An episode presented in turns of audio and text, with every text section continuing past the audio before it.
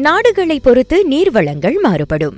அவ்வகையில் மலேசியாவின் நீர்வளம் பெரும்பாலும் ஆறுகளையே அடிப்படையாக கொண்டது என நதி பராமரிப்பு திட்ட மூத்த அதிகாரி சதீஷ் வெங்கடசாமி கூறுகிறார். தொண்ணூத்தி ஏழு சதவீதம் நம் குடிநீர் வந்து ஆறுகளிலிருந்து கிடைக்கப்பெறுகின்றது அப்படி என்றால் நீங்கள் வந்து ஆறுகளை முதலில் பாதுகாக்க வேண்டும். ஆறுகளை பாதுகாப்பது வெளியில் மட்டுமல்ல வீட்டிலிருந்தே தொடங்க வேண்டும் என அவர் வலியுறுத்துகிறார். நம் வீட்டிலிருந்தே அந்த நடவடிக்கைகளை நம்ம ஆரம்பிக்கலாம். உதாரணமாக நம் கழிவுப் பொருட்களை சரியான முறையில் சுத்திகரிக்க வேண்டும் மேலாண்மை செய்ய வேண்டும். துப்புரவு பணிகளை நாம் ஈடுபடலாம். பொதுவாக நாம் பயன்படுத்தும் தண்ணீரை இரண்டு வகையாக பிரிக்கலாம். அது குறித்து விளக்குகிறார் சதீஷ். முதலில் டைரக்ட் வாட்டர் டேப்ல நீங்க திறக்கும் போது அந்த குடிநீர் அந்த குடிநீரை வந்து நம்ம சேமிக்கலாம். ஒரு ஐந்து நிமிட குளிய தோட்டம் இருந்தால் அந்த தோட்டத்துக்கு வந்து குடி இந்த டேப் ட்ரீட்டட் வாட்டர் அல்லாது நாம் மழைநீரை பயன்படுத்தலாம். நம்மில் பலர் அறியாத மற்றொரு நீர் வகை குறித்தும் பேசிய அவர்.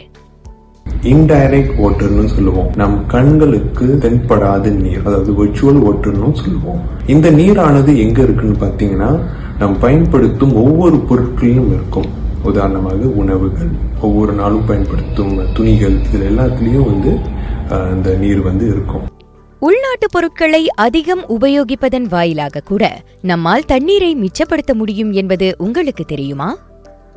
அப்ப நம்ம உணவுன்னு பாத்தீங்கன்னா வந்து ஆய்வு இதுல டாட்டா என்ன சொல்லுதுன்னா நம்மளுக்கு இறக்குமதி செய்யும் பொருட்கள் வந்து நிறைய நீர் இருக்கும். ஏன்னா அந்த நீர் வந்து ஒவ்வொரு இடத்துலையும் டிராவல் பண்ணி வரணும். ஆனால் உள்நாட்டு பொருட்களையோ உள்நாட்டு உணவுகளையோ நம்ம பயன்படுத்தும் பொழுது இங்கே உள்ள நீரை மட்டும் நம்ம பயன்படுத்துகிறோம் அதனால் வந்து நம்ம நீரை வந்து சேமிக்கலாம். அப்போ அதனால தான் வந்து பாய் லோக்கல்னு சொல்லுவாங்க.